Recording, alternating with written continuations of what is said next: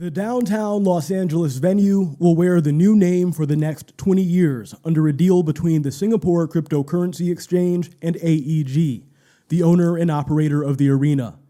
The arena's new logo will debut on December 25th when the Lakers host the Brooklyn Nets, and all of the Staples Center signage will be replaced with the new name by June of 2022. Good morning. You are listening to another episode of Black Man Into the Wild. I'm blessed to be here with you all today, and I'm blessed to have you here with me as well. Today, we're going to spend maybe 30 seconds to a minute learning just a little bit more about the iconic Staples Center in Los Angeles rebranding to the Crypto.com arena. Uh, I imagine by now you've likely already heard the news, but I figured this would be a good place to start. And then, like I mentioned in the last episode, how I was working on a follow up to the podcast where we talked about the Cleveland Cavaliers NFTs. Today, we're going to look at some of the plans that Nike has to leverage non fungible tokens. Uh, we're going to talk about an unreleased Kanye West song that will serve as the generational foundation to unveil the future of music streaming in Web 3.0. Uh, and then, speaking of music streaming, I want to wrap up by looking at a company called Audius, uh, a blockchain based Spotify and Apple Music rival. But before we get started, if you have not already, please go ahead and subscribe to the channel, uh, like this video, and share with your friends if you like what you hear. Crypto.com paid more than $700 million for the naming rights, according to sources familiar with the terms, making it one of the biggest naming deals in sports history. With 10 million users and 3,000 employees, Crypto.com is a major player in the crypto world. Its core business, for those who don't know, is running an exchange that allows users to trade cryptocurrencies, store them in an online account, and access them with a Visa Rewards debit card. But it also has an NFT wing, cryptocurrency payment software, its own token, and a number of other protocols and products in the works. Now, the Staples Center uh, wasn't the first NBA arena to get you know a crypto rebrand. In fact, in March of this year, uh, the cryptocurrency exchange FTX signed a 19 year, $135 million deal for the naming rights to the Miami Heat Arena um, out in Florida, formerly named after American Airlines. Now, there have been a couple of other somewhat related stories in the past couple of weeks that have caught my eye.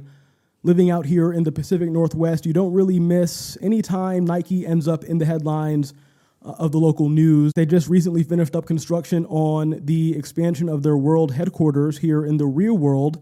And now, recent reports show the athletic shoe giant looks poised to tackle the metaverse and NFTs. Nike, the American multinational footwear and sports apparel giant, is getting ready to step into the metaverse in the world of non fungible token technology. Reports show Nike has a few employees, quote, thinking about the metaverse and a 2019 patent for CryptoKicks indicates Nike has been preparing to use NFTs for quite some time.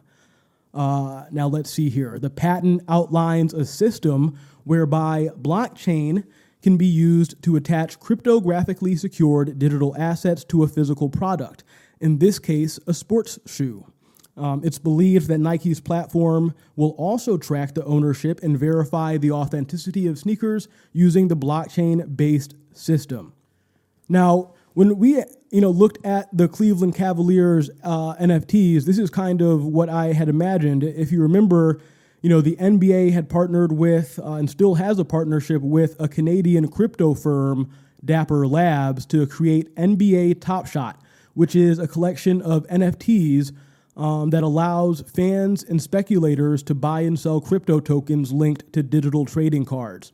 Now, when you buy a pair of the crypto kicks, right, that Nike is going to have, um, you'll receive a digital asset attached to a unique identifier of the shoe. As a result, there is a digital scarcity of the digital assets, as their production is effectively tied to the production of real sneakers.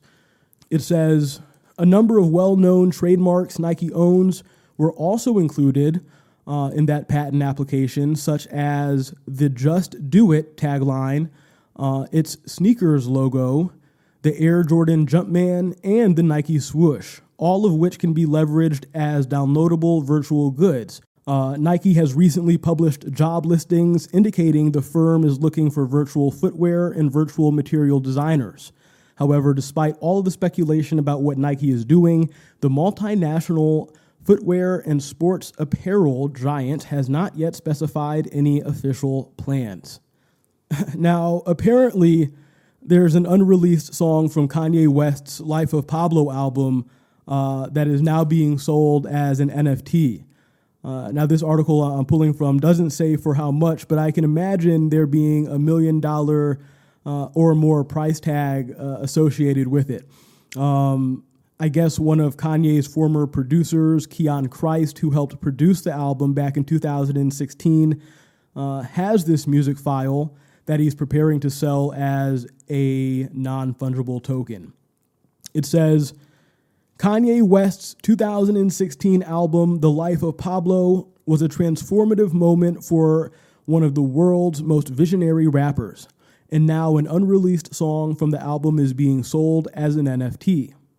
Held by Keon Christ, who was Ye's producer at the time, the 2044 The Lost Kanye Files NFT presents a song that has been lost in the deepest realms of the internet Previously debuted at a secret listening party, the track has been widely unheard and is incredibly hard to find in high quality online.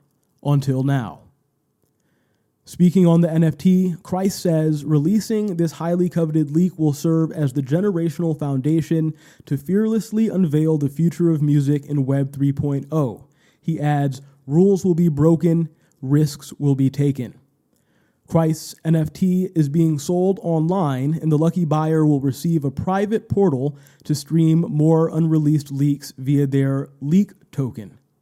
Now, to finish up this morning, uh, I want to stay on the topic of music streaming here for just a moment.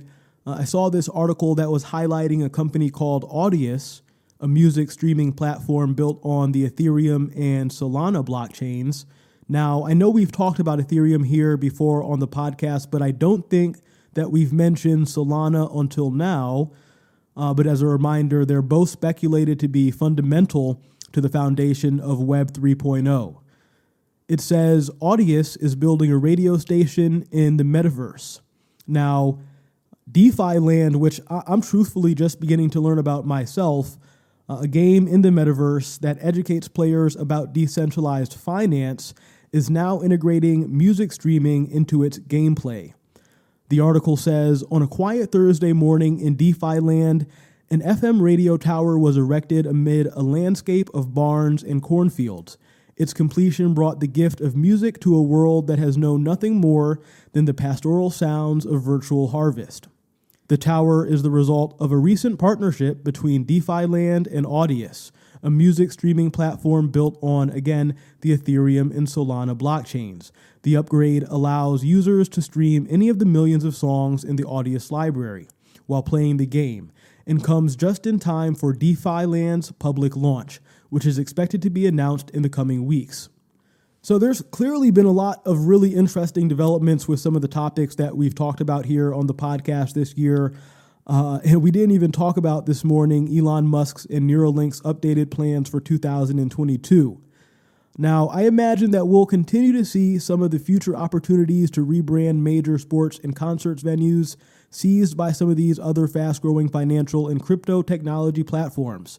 Um, also, I hope that one day I somehow get to hear the unreleased Kanye West song that we talked about. Now, I, I saw him perform live uh, The Life of Pablo in Cleveland uh, until this day is still you know one of my favorite memories. Um, and if anyone has any experience playing that DeFi land game and has streamed music on Audius, uh, I'm curious if they'll you know begin to accept podcasts for upload on their platform, considering they are competing with Apple and Spotify. We'll see. Thanks for listening, everybody. This has been another episode of Black Man Into the Wild. Have a great day.